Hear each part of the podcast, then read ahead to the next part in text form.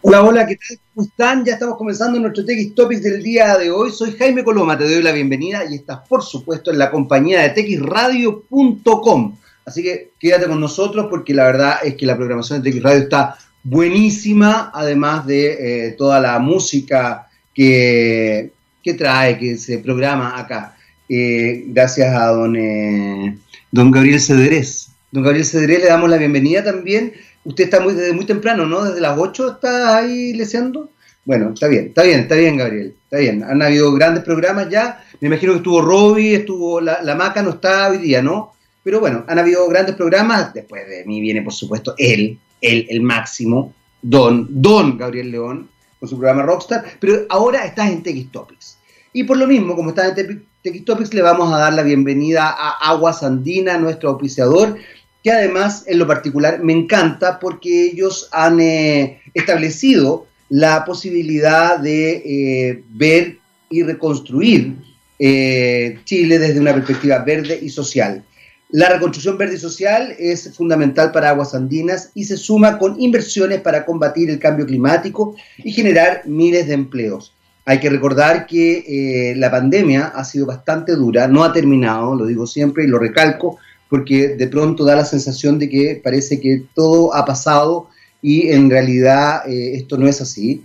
Eh, la tranquilidad ha sido compleja, eh, el trabajo quitó tranquilidad en realidad, quitó trabajo, salud, las finanzas han estado difíciles, pero hay empresas que se han puesto las pilas y que han de verdad fortalecido su discurso. Entre ellos está Aguas que como les decía, está desarrollando inversiones para combatir el cambio climático y generar miles de empleos. Bienvenido a la reconstrucción verde y social de Aguas Andinas, entonces aquí a TX Topics y por supuesto a todo Chile. Em, el fin de semana y la semana pasada ocurrió un, tema bien, bien complejo. Por un lado, em, eh, una persona anónima eh, desarrolló un juego donde invita a matar a la actriz Daniela Vega, al periodista Rafael Cabá y a otros personajes públicos.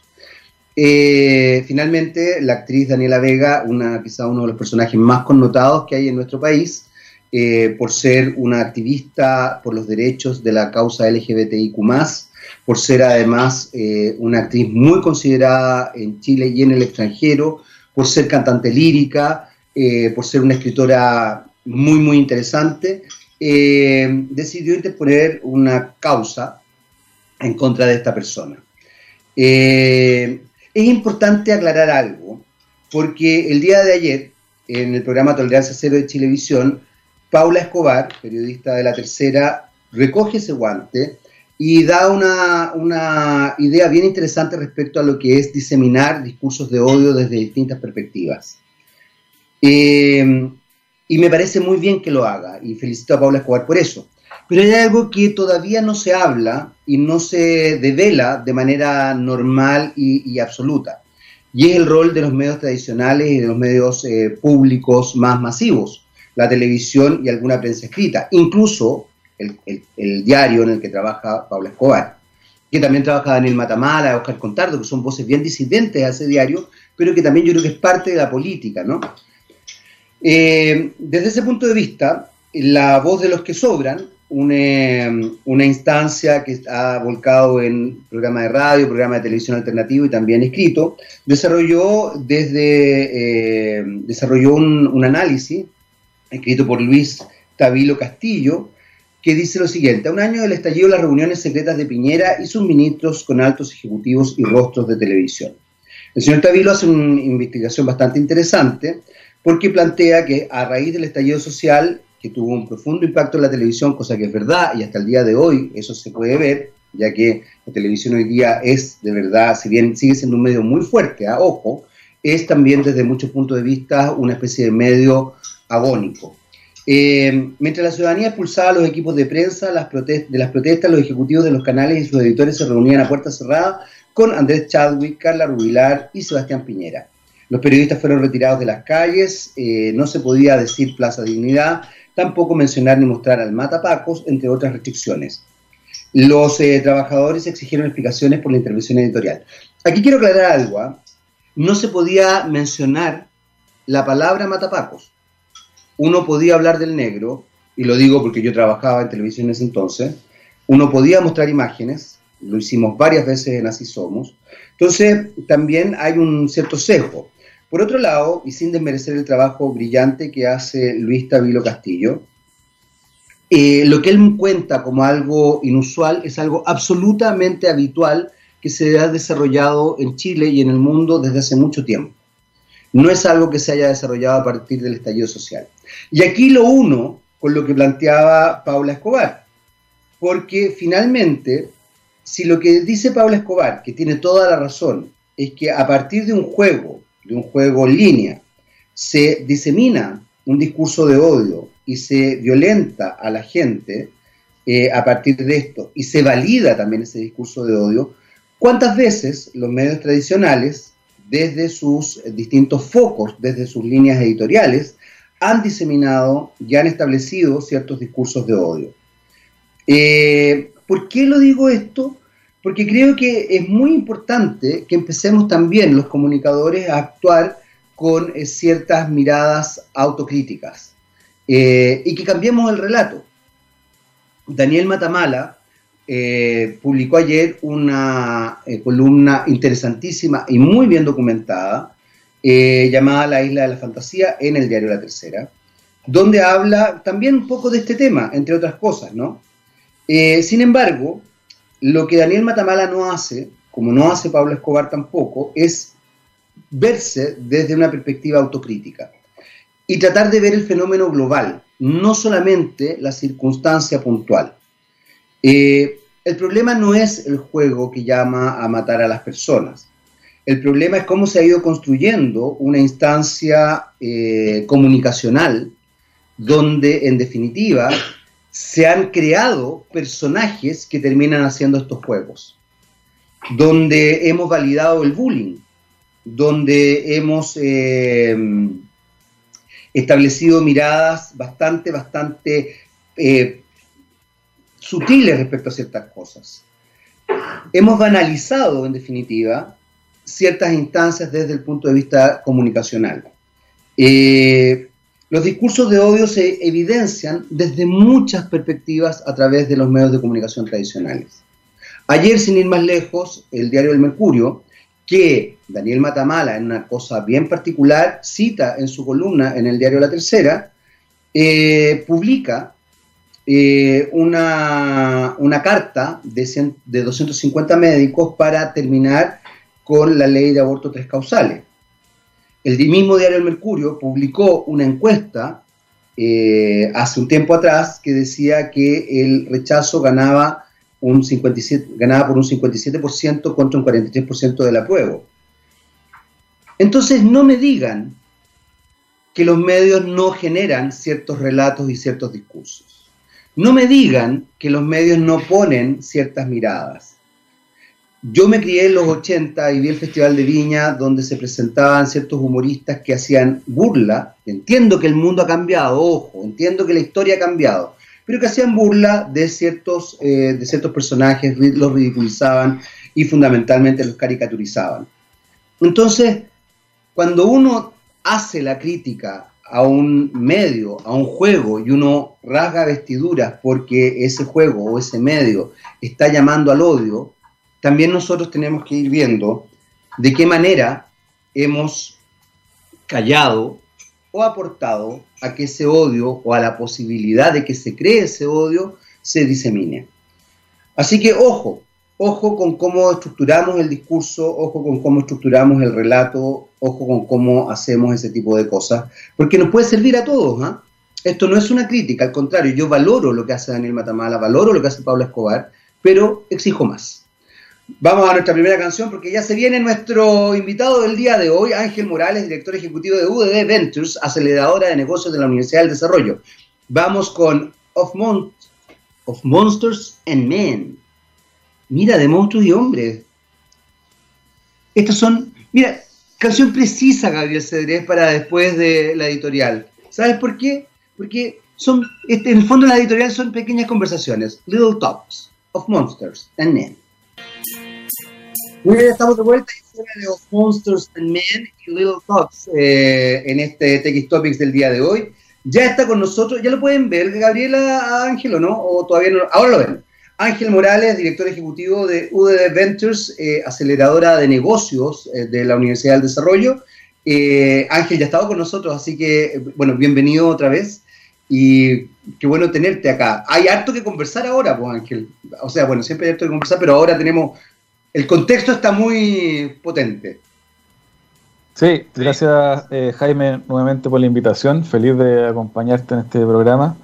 Eh, efectivamente, está potente porque hay un sinfín de elementos, de variables que están hoy en la mesa. Una de ellas, tal vez de las más relevantes del último tiempo, el tema del plebiscito, obviamente, eh, y la constitución, que se viene eh, pronto, ya entiendo que en abril debiesen estar elegidos los constituyentes. Así que lo bueno de esto es que le baja un poco de presión a la incertidumbre económica del país y hay una incertidumbre menos, que es la que ahora tenemos que, sí va a haber una una nueva constitución y probablemente en abril va a haber una, de nuevo una reducción de incertidumbre producto de que se va a saber quiénes van a ser los constituyentes. Entonces, en la medida en que se vayan despejando estas dudas, estas variables, probablemente vamos a ir encauzándonos a recuperar un poco, obviamente, eh, la capacidad productiva que tú sabes está bien mermada y obviamente la conciliación social, porque a todos nos interesa. Desde ese punto de vista, Ángel, eh, como aceleradora de negocios y también como observadores del mundo, eh, como globalidad, hay varios elementos que están, están generando un cambio muy fuerte en, en, respecto a cómo se está configurando la sociedad actual. Tú acabas de mencionar el tema de la constitución, que ya bueno, salió evidente, del 78, casi, casi 79, en realidad casi 79% de los chilenos quieren una nueva constitución, eh, más del 80% la quiere con convención constitucional, o sea, sin la interferencia de partidos políticos, sino que ojalá de independientes, lo que tiene a los partidos políticos corriendo con los brazos en alto en círculos también hay que, hay que decirlo, están viendo cómo, cómo, cómo no pierden un pedazo de esa torta. Eh, y por otro lado está el estallido social, está una crisis financiera a nivel mundial, eh, y está el COVID, que lo comentábamos incluso antes de, estar al aire, eh, no, no, se ve retirada, al contrario, se ve como, como incorporándose. esto va a generar cambios sí o sí, queramos o no queramos, incluso para las voces más conservadoras, reales en la sociedad y por supuesto en la economía. Eh, por de pronto, por ejemplo, los restaurantes probablemente puedan seguir funcionando, pero al 25 o 30% de su capacidad. Por ende, vamos a tener que repensar fórmulas. Eh, eh, desarrollar una economía en función al crédito tampoco está siendo tan rentable en este minuto, porque por un lado los deudores, me incluyo, porque creo que en Chile prácticamente todos somos deudores, no tenemos la capacidad de pago de antes, eh, la precariedad laboral también entra en la discusión. Eh, hoy día yo creo que no, no, podemos desarrollarnos en, una situación de precariedad laboral o de tener gente que solamente boletee. Y esto también tirón de orejas para el gobierno y no para este gobierno en particular, sino que para todos los gobiernos, porque una de, los, una de las empresas, no me gusta decir empresas, pero, pero para que se entienda que tiene precariedad laboral es o han sido los gobiernos de Chile. O sea, yo conozco gente que lleva cuatro años boleteando.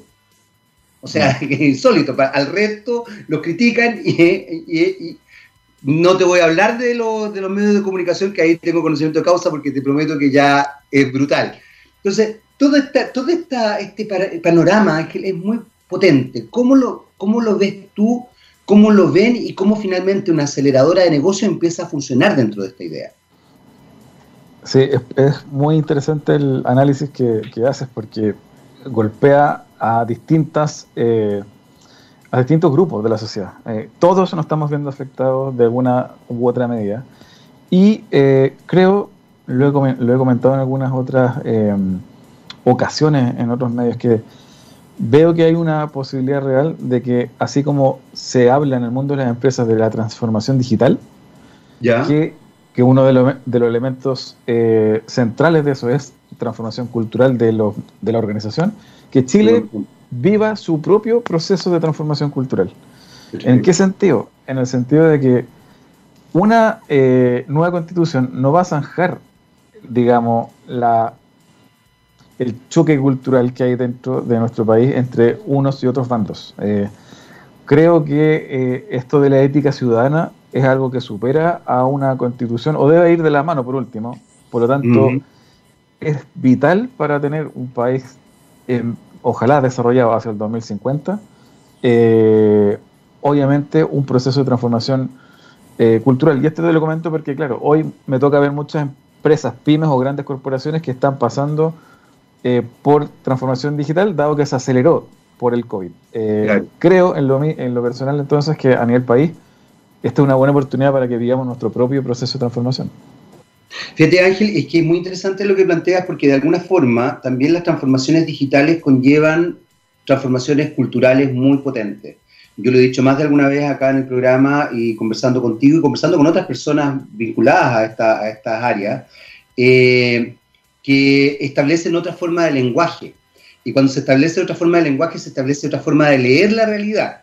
Por ejemplo, nosotros ya nos conocemos, esta es la segunda vez que conversamos, o la tercera, no sé, pero, pero hemos conversado más de alguna vez. Eh, sin embargo, no nos conocemos. Eh, entonces se produce también perceptualmente una cosa muy rara Mm. porque efectivamente no tenemos idea cómo, cómo somos, cómo somos en, vivo y en directo, digamos. Establecemos un vínculo eh, a través de la pantalla. Y esto se traduce en miles de áreas, en áreas emocionales, afectivas. Hay gente, bueno, hoy día hay gente carretea por Zoom, hay mm. gente que encuentra parejas a través del ámbito virtual, hay gente incluso que, que tiene intimidad en lo virtual, digamos, eh, y, y, así suma y sigue. ¿Para qué decir los negocios? Y por otro lado hay una pata, Ángel, que no quiero dejar de mencionar porque creo que es sumamente importante, y es el impacto medioambiental, sobre todo hoy día, que se está considerando de manera muy, muy sustancial. Incluso se discute en la nueva constitución la idea de hacer de la naturaleza un sujeto de derecho, eh, mm. que es algo que están haciendo otros países desarrollados, digamos. O sea, efectivamente entender que uno no puede sobreexplotar la naturaleza porque finalmente estás destruyendo tu hábitat. Eh, y aunque, y aquí voy a, voy a sonar medio, medio político, pero en esta consigna no lo vimos venir, empecemos a verlo venir, o sea, empecemos a ver las señales reales, ¿no? Eh, entonces, desde ese punto de vista, hay, una, hay un artículo bien interesante porque lo virtual pareciera que es inocuo medioambientalmente, pero no es inocuo medioambientalmente. Eh, entonces, finalmente también tenemos dentro de toda la nomenclatura que tenemos que pensar, realmente es, bien potente porque es un fenómeno multifactorial muy fuerte. También hay que pensar eso. ¿Cómo se va construyendo eso desde el negocio, desde, desde esta aceleradora y desde este ver eh, un fenómeno tan potente como es justamente los negocios, la economía, que ya nos damos cuenta, quizás antes lo veíamos con más distancia, influye fuertemente en aspectos sociales y hasta emocionales. O sea, es potentísimo. Hay, gente, hay gente de ciertos sectores que dicen, no era depresión, era capitalismo. Yo creo que sí era depresión, producto quizás del sobreendeudamiento. Yo creo que uno tiene que tener mucho cuidado hoy día con cómo dice las cosas, más allá de que puede sonar muy bonita. ¿Qué piensas de eso, Ángel? Mira, es, eh, muy, muy potente el discutir esto eh, sentando a distintas personas que no habían estado en esta discusión en la mesa. Gente de base, de barrios que, están lejísimos de este tipo de, discusiones. No sé si te, acuerdas que por ahí se, se planteaba en algunos grupos políticos de que la constitución, ¿a quién le importa? ¿Cómo le va a afectar a, la persona que está en, ese, en esa población, en, en, Puente Alto o en La Pintana? No les interesa, a ellos no les interesa.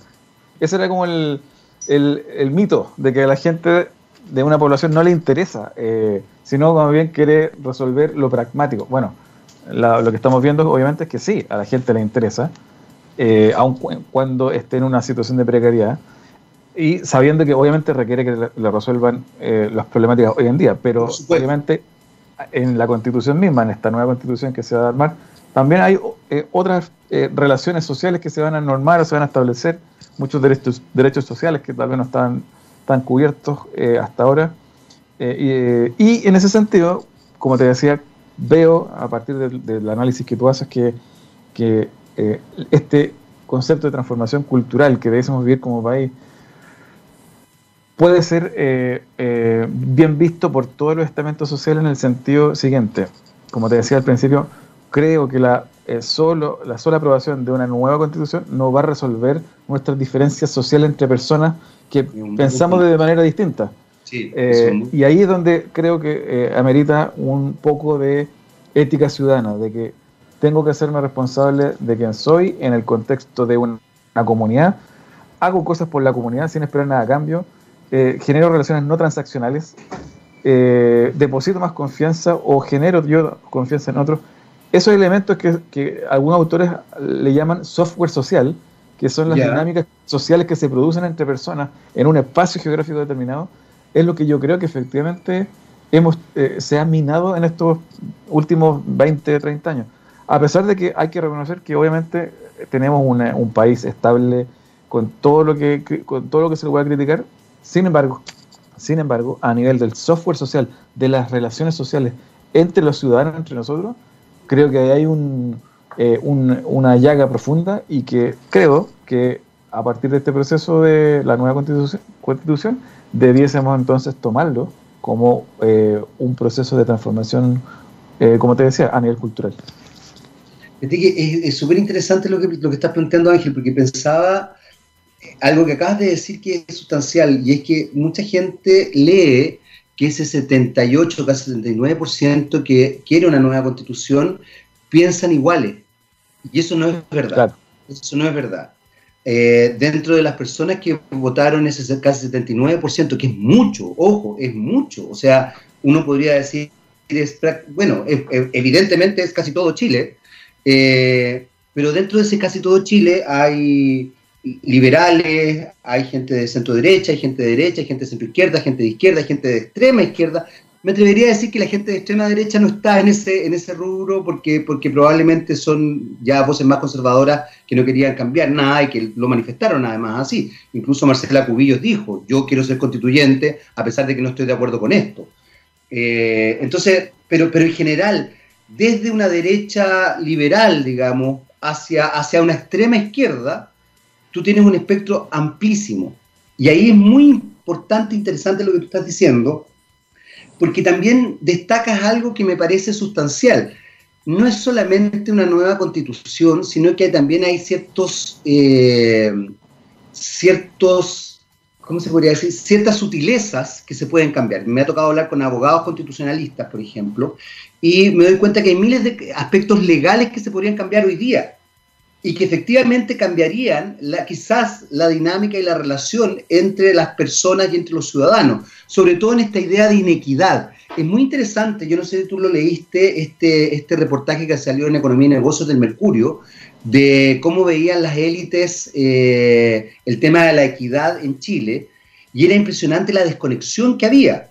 Eh, porque ellos creían que, por ejemplo, eh, no, recuerdo los, montos exactos, pero ponte tú que era un 20%, eh, no, creo que era menos, ponte tú que un 12% pobreza, 70% clase media y, 8% clase alta. La verdad es que no estoy sumando en este minuto, así que no sé si me pasé de los 100% o qué bajo. Pero era, era como esos los porcentajes. Y resulta que la realidad era brutal.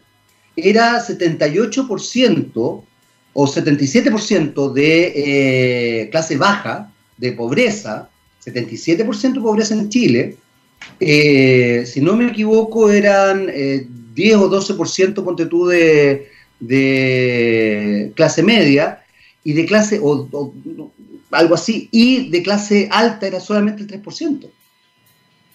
Y lo interesante de esta nomenclatura es que por un lado las élites leían esto de esta manera y la realidad estaba puesta desde eh, el Ministerio de Desarrollo Social, desde la CADEM, desde organizaciones no gubernamentales, desde organizaciones internacionales. O sea, la realidad, este porcentaje, que es brutal, estaba hecho desde estudios muy serios y muy variopintos. O sea, incluso desde el gobierno. El, el Ministerio de Desarrollo Social había salido desde este gobierno hace poco tiempo.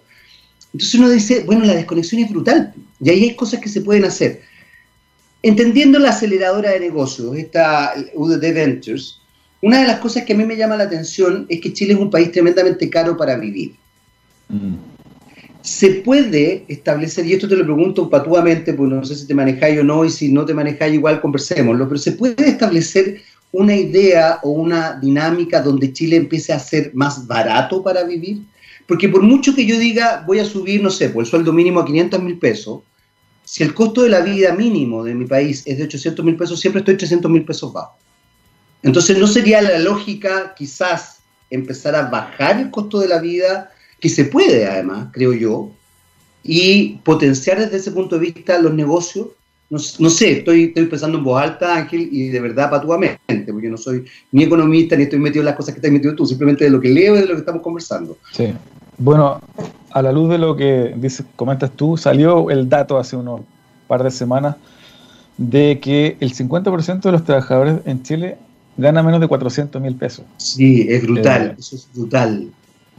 Entonces, eso es una locura. Eh, es una locura porque en el caso de Chile, por lo que yo he visto reportes de, distintas organizaciones, lo que pasa es que luego la curva es muy plana y se dispara los quintiles más altos. Es decir, eh, las personas que van ganando 400, 500, 600 va lentito y después se dispara a 2, 3, 4, 20 millones de pesos. Entonces la, curva de dispersión de, los sueldos se dispara en los quintiles superiores.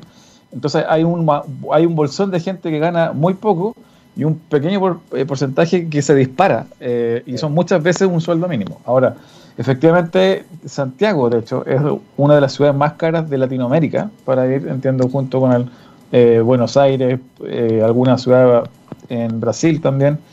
Y eso nos dice que obviamente la, el costo de arrendar un, un departamento, una casa, mandar a un niño al colegio, alimentarlo, etcétera, eh, tú mismo mantenerte, etcétera, obviamente que es súper costoso y eso puja a una especie como de burbuja eh, que esperemos que no reviente, porque si lo hace, obviamente va a generar lo que pasó en algún minuto en 2008 con la crisis inmobiliaria. Eh, hoy día hay gente que no tiene, no, tiene capacidad alguna de comprarse un departamento, a no ser que sea una, una cosa así de chica, y la gente que, ha ido en busca de esos departamentos como inversión, son inversionistas y especulan con, esos activos. Que también es brutal, porque finalmente generan una, un, un, ambiente mentiroso económicamente hablando, no es real. No es real que un inversionista tenga 10 departamentos eh, y entonces diga, no, pero es que la industria inmobiliaria está al descueve. No, señor, no está al descueve, la gente no está pudiendo acceder a los departamentos. o sea,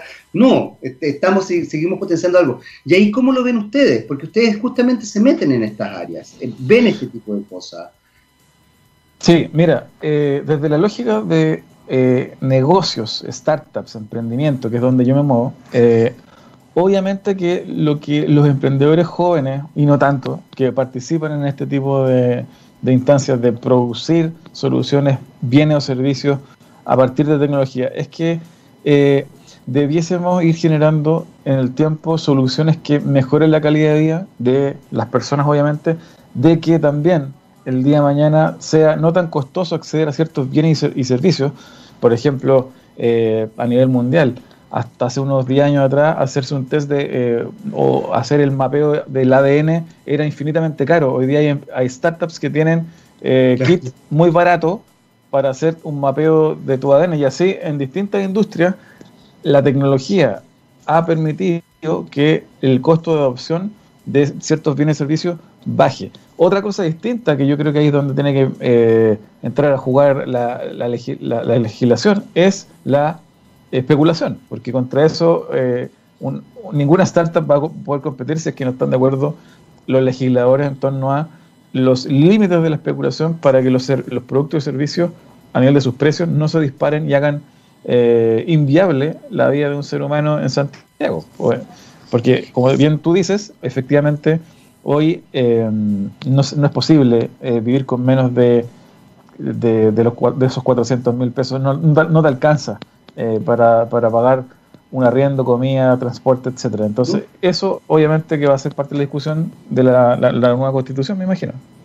Ahora, desde ese punto de vista, porque eso está pasando hoy día y viene pasando hace rato, desde ese punto de vista, cuando, cuando porque las startups, yo creo que, y, en general, todos los que están trabajando en áreas de innovación, me ha tocado, y yo estoy de acuerdo contigo, no solamente son empresarios jóvenes, también son empresarios eh, mayores que tienen una visión distinta, eh, están con una, con una idea eh, claramente diferente, son mucho más, mucho más arriesgados, tienen una concepción del mundo en relación a, a por ejemplo, las economías más, más circulares, verdes, les tienen, tienen una, una, noción del rol social de la empresa muy fuerte, además. A mí eso me ha llamado la atención. Y con esto no es que legítimamente no quieran lucrar porque legítimamente tienen todo el derecho. Obviamente están haciendo las empresas para ganar plata, pero tienen una, una concepción del rol social que, es muy radical. Eh, tengo la sensación de que es otra generación de empresarios y no tiene que ver con las edades. Porque como tú muy bien decías, Ángel, hay gente grande, grande de más de 60 años, y gente muy joven que está emprendiendo y que tiene 21, 25, 26 por ahí, que está partiendo, pero que evidentemente cambian su mentalidad. Esto podrá repercutir porque, porque, porque lo que estabas diciendo Ángel y yo concuerdo contigo, no es algo del momento. Esto es una historia que se viene trayendo. Es como esta consigna que en algún momento se decía no son 30 pesos, son 30 años. Es como, es como ¿sabéis qué?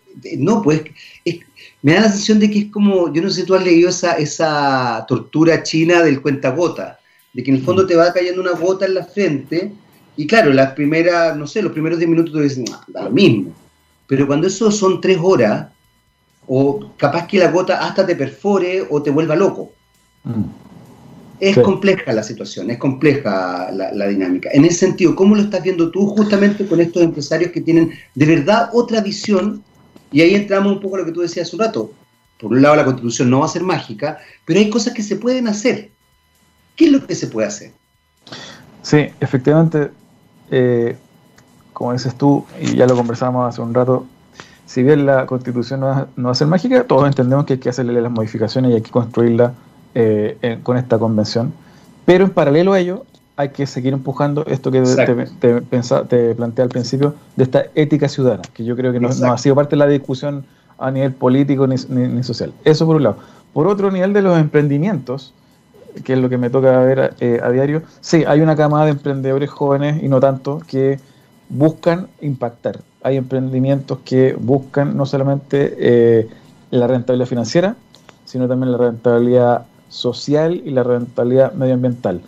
Eh, Patagonia, la marca de ropa. Sí, perfecto, la cacho. Tú sabes que en la etiqueta, en la etiqueta de la ropa está, hay una campaña contra con el tema del voto, porque entraron al ruedo, Patagonia entró al ruedo de meterse un poquito en política y acá el gerente de Patagonia en Chile también lo, manifestó en una, en una nota que, que vi por ahí. Entonces, ese tipo de empresas que buscan comprometerse con el medio ambiente, eh, en el marco de estas conocidas como empresas B, eh, las B Corp.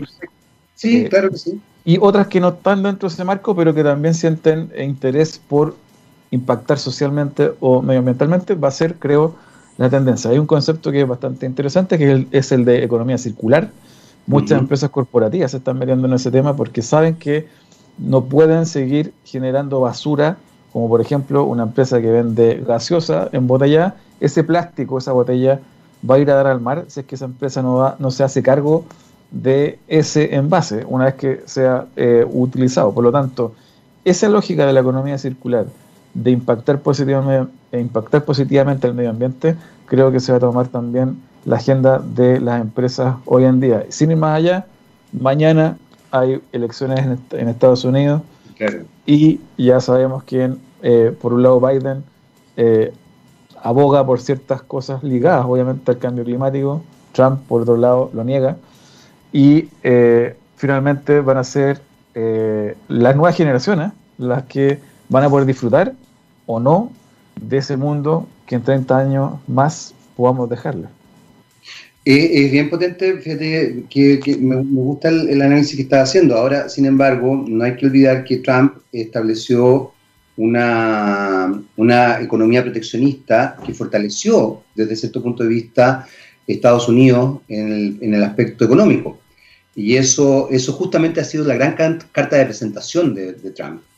Eh, además de fortalecer ciertas eh, instancias que para los grupos más conservadores, que no son pocos en Estados Unidos, eh, le, agradan, digamos, la idea de fortalecer la, idea de familia, etcétera, más allá de la misoginia de Trump y todo. Yo de verdad no, no bueno, da lo mismo en realidad mi opinión, no dudo que a él le importe, pero a mí Trump no me gusta nada, entonces, pero, pero, pero, pero no puedo dejar de reconocer estos elementos. ¿Y por qué lo digo?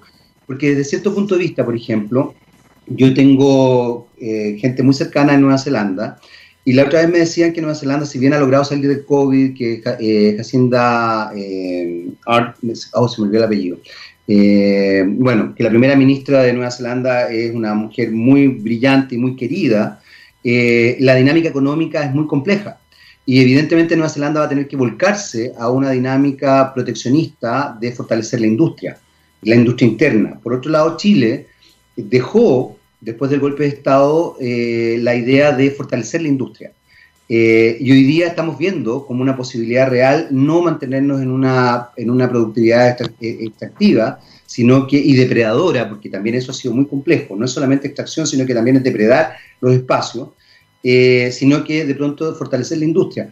Allí hay varios elementos súper importantes, Ángel, que tú mencionaste recién. Y hay algo que no quiero dejar pasar, porque también tiene que ver con aspectos culturales que los empresarios empiecen a asumir el rol político que tienen, me parece también que es, potente y es necesario. A raíz del COVID-19 y también del estallido social, vimos mucho a Juan Sutil eh, en todos los canales. La verdad es que era, era un, agente político más.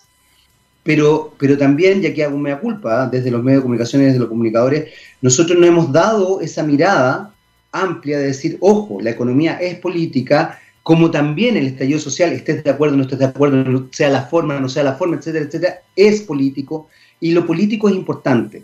Y tú mencionabas el caso de Patagonia y que me parece un muy buen caso porque eh, uno podría decir, bueno, pero ¿qué tiene que ver una marca de ropa? No, es político, porque incluso la ropa es lenguaje.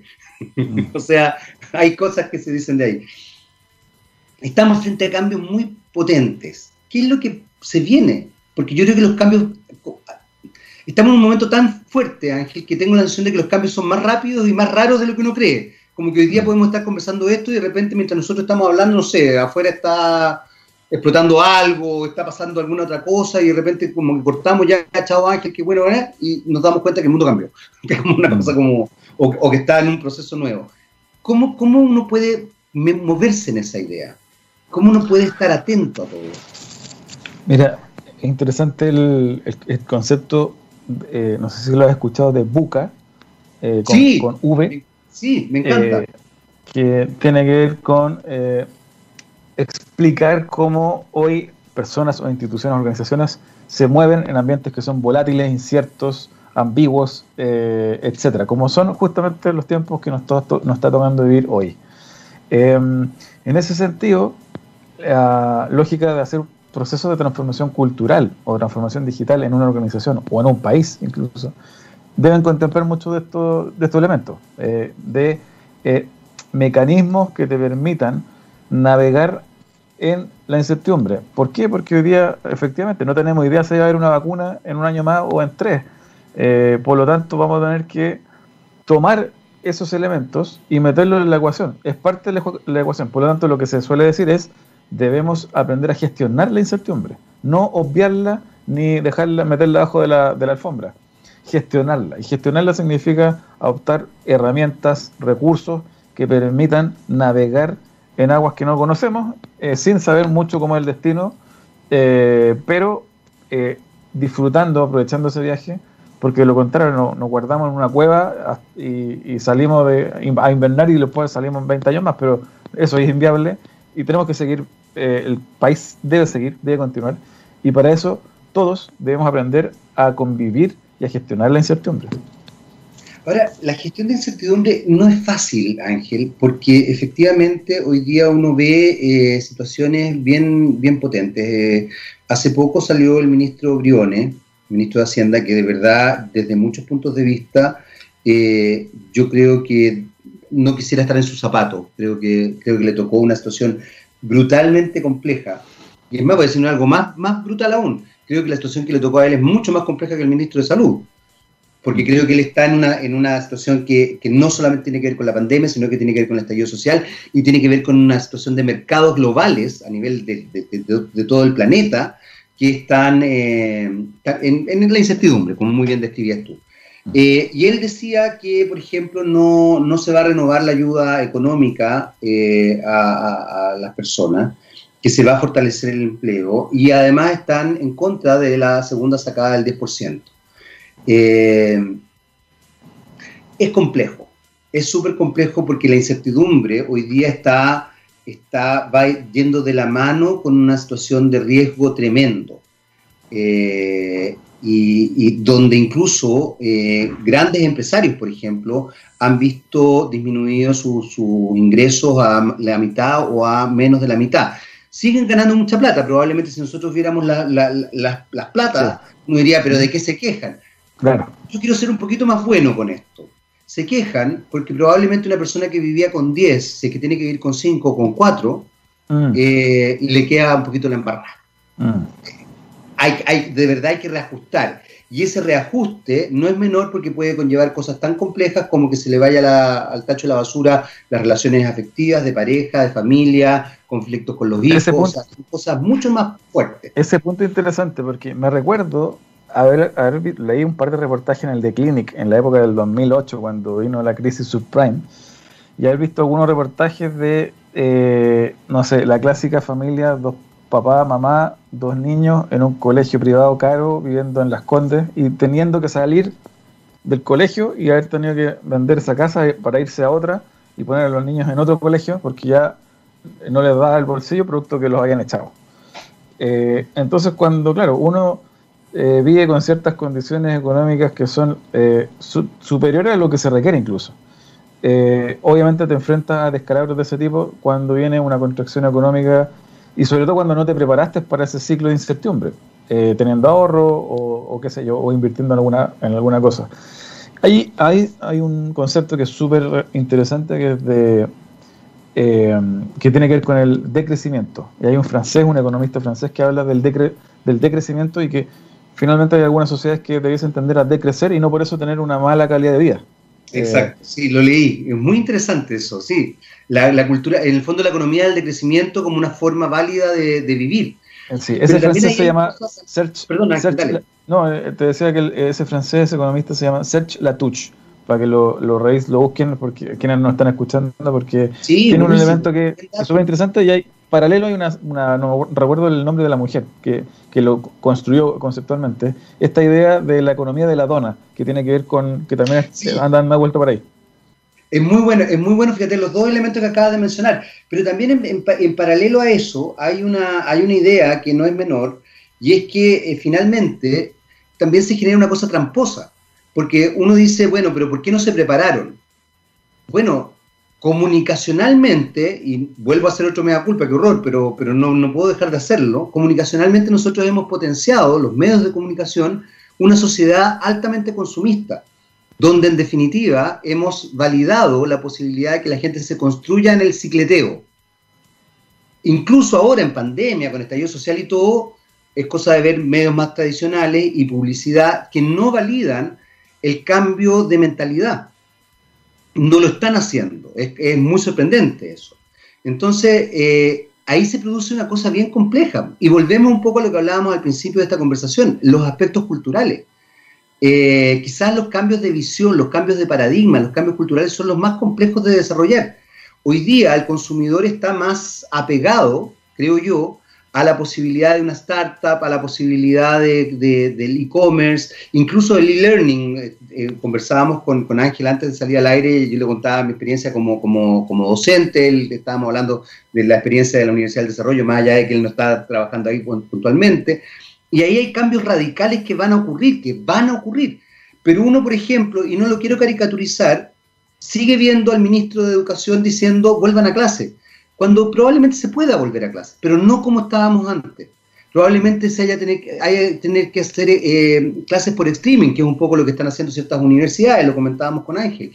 Entonces, todos estos cambios de mentalidad son muy locos porque también uno ve cómo hay otro aspecto que, eh, que se niega, mañosamente incluso, a entender que esto está cambiando y que es evidente el cambio, que probablemente ustedes lo ven mucho mejor con UD Ventures porque están metidos en esa. O sea, ustedes están en estos eh, ambientes bucas, digamos, que, es muy importante, porque finalmente también están en el cambio constante, o sea, tienen que estar viendo los cambios, si no, ustedes pueden morir. Entonces, ahí hay algo súper potente, Ángel, que no sé qué, qué, qué piensas al respecto. Sí. No, mira, va muy de la mano de lo que ya veníamos conversando. Yo en lo personal, como Ángel, tengo una, iniciativa con un, con un amigo, eh, le llamamos Ensayo Humano. Eh, hay una página, te puedes meter ensayo, ensayohumano.cl. Tenemos un par de, de podcasts con, con, un par de personas que, que son coach eh, ejecutivos y un poco Ensayo Humano, que lo que es, es una exploración respecto de, de, de, niveles de calidad humana superior. ¿A qué voy? muy en simple, creo que así como falta la discusión en torno a la ética ciudadana que te decía, en, paralelo a la nueva constitución, también falta un poquito de trabajar esto de que independiente de tu origen socioeconómico, eh, y más allá que sea un derecho que vaya a la constitución o no, cada, cada, cada uno de nosotros y la comunidad debemos preocuparnos de que cada persona tenga una buena calidad de vida y, una, y, la calidad de vida no tiene que ver necesariamente con tener más o menos plata, sino también con hábitos, con hábitos, con eh, costumbres, con acciones que en el día a día te permitan tener una mejor, una mejor calidad de vida. Y lo que hacemos en el ensayo humano es un poco compartir tips de, de entrenamiento físico, de libros, de eh, entrenamiento mental, eh, que son elementos que están súper lejanos a la discusión de personas que obviamente por su situación socioeconómica no lo hacen y nunca lo, han hecho y tienen una calidad de vida mala, eh, pudiendo tener una calidad de vida un poquito mejor. Entonces, en resumen, creo que esto de la transformación cultural que te contaba también tiene que ver con una transformación de la calidad de vida de uno mismo. no tiene sentido tener 50 años eh, con, el, con el colon en la mano por pagar las cuentas eh, y, y, tenés 65 años y te echan de tu pega y te regalan un lápiz para darte las gracias. ¿Y, ¿Y de qué sirvió? Eh, creo que hay mucho por hacer respecto también de lo que conversábamos al principio. Eh, ¿Cuál es el país que queremos tener? ¿Cuál es el nivel eh, económico que, al que queremos llegar? ¿Es todo material? ¿Hay algún desarrollo un poquito más allá a nivel país? Y para cerrarnos ese punto, que siempre lo comento, es que me gusta mucho esa frase que dice que los países se miden por el nivel de cultura y, y consumo de cultura que tienen. ¿Cuántos malls hay versus cuántos museos eh, o cuánta producción artística y cultural hay versus cuál es la última zapatilla que me, compré. Algo de eso hay y cuando tú te vas a meter a un, con todo lo del desastre que tienen en Buenos Aires, eh, vas a Corriente y hay tres, cuatro teatros y está lleno de librerías. Acá te vas a meter al centro y, con suerte vieste una y está el teatro municipal y, nada más. Entonces, ahí hay un par, un par de elementos para poner en la mesa respecto de esta ética ciudadana de eh, el tener activos físicos versus el desarrollo mental, físico, espiritual. Es que fíjate que ahí hay un elemento bien, bien potente y recojo el guante, ¿ah? porque yo creo que ahí de verdad creo que los medios tenemos mucho que, mucha responsabilidad, mucha responsabilidad. O sea, creo que los medios hemos construido nuestro, en esta, en esta tripleta de entretener, educar y, e informar, pero finalmente esa tripleta nos transformó en industria y nos focalizamos más en la industria que en entregar información y en generar una sociedad más, eh, más, más contundente, como, con, más, con más capacidad crítica. A mí me sorprende, por ejemplo, como hoy día uno no ve tanto, porque uno debería ver mucho, pero uno no ve tanto ni analistas, ni, ni analistas de, espectáculos, ni analistas políticos, ni, ni analistas políticos internacionales. Quizás donde uno más ve analistas en el fútbol, ni siquiera en el deporte lo que también te conlleva, y el fútbol es visto como espectáculo, no como deporte, donde estamos alucinando con lo que ganan, con cuánto se pagó por tal, por con qué modelo está pololeando no sé quién. Entonces, finalmente, eh, restringimos la, la, posibilidad de desarrollar juicio crítico, análisis y también de relacionar cosas. Eh, entonces, me parece, me parece importante lo que estoy diciendo. Dime, dime, dime. Y hay un último elemento que en esto de, qué cosas quedan fuera de la discusión política a propósito del plebiscito y la nueva constitución, el tema de que yo estoy súper de acuerdo también, ¿eh? hay que revisar la política eh, tributaria de impuestos progresivos, regresivos impuestos a, a, super rico, lo que quieran. Perfecto, no hay, ningún problema. Pero, pero me falta, lo que me falta en esa discusión, que siempre lo, lo comento con, con, personas con las que hablo de esto, es, me falta la discusión en torno a cómo crear riqueza en el tiempo, en el largo plazo. Eh, César Hidalgo, que este chileno que trabajó en el MIT, es uno de los pocos que ha puesto en el tapete la discusión en torno a, la, a cuán compleja es la matriz productiva chilena y que hay algunos que sostienen que la matriz productiva chilena, comparada con Australia o con Nueva Zelanda, tiene niveles de complejidad superior. Sí, pero los niveles de educación de un, de un australiano promedio son distintos a los niveles de educación de un, de un neozelandés promedio nacional. Entonces, hay una capacidad humana que es superior a la chilena. Hay algunos indicadores de ahí de, que vi de la OCDE que dicen que las habilidades cognitivas de la población adulta en Chile están súper abajo en el, en el ranking de la OCDE. Por lo tanto, eh, si, bien puede ser que la complejidad económica de Chile haya aumentando, todavía nos queda mucho por hacer a nivel de la complejidad de su capital humano para construir el país que queremos los próximos 30 años. Es muy importante lo que tú estás diciendo, Ángel, y yo creo ahí, y, quizás suene medio polémico, pero tú lo, tú lo mencionaste también y no quiero dejar de, retomarlo. Creer que un país es, eh, ha progresado porque tiene la mayor cantidad de moles por metro cuadrado de habitantes o porque tiene buenas eh, carreteras, pero no se ve que hay gente que me ha tocado ver por razones laborales eh, que se muere en un consultorio o que el nivel de educación es bajo, yo no sé si estamos equivocándonos en la idea de progreso. Mm. Eh, porque para mí progreso, y de hecho en los países más evolucionados, uno no tiene miles de edificios de espejo, al contrario, uno va a Europa y lo que ve es que los pequeños palacios se han transformado en preciosos edificios, que la gente sabe vivir, que además hay una correlación eh, sociocultural potente y tú te enfrentas que en, un mismo edificio puede vivir un, tipo riquísimo, un millonario, un profesor universitario y vivir una persona que es, eh, que es recolector de basura. Me tocó verlo completamente en Alemania. Eh, en Chile eso no existe y ahí entra también esta discusión de, los, de las tres comunas y esta, toda esta cosa que también yo siento que se ha caricaturizado un poco. Pero bueno, eh, Ángel, vaya a tener que ir de nuevo porque ya se nos acabó el tiempo. Nos, fuimos, nos fuimos conversando de mil cosas. Un minuto para cerrar. ¿En qué están en este minuto? Y, eso, para cerrar. Mira, eh, cualquier eh, tipo de información respecto de lo que, lo que estamos haciendo en general, recomiendo que nos sigan en redes sociales, en, en Twitter, en Facebook, en Instagram, eh, UDD Ventures, lo buscan y, se pueden, eh, nos pueden agregar para seguirnos y ahí van a tener la información fresca de lo que estamos haciendo. En nuestra página web uddventures.udb.cl también se pueden inscribir a nuestro newsletter para que reciban todos los meses un boletín.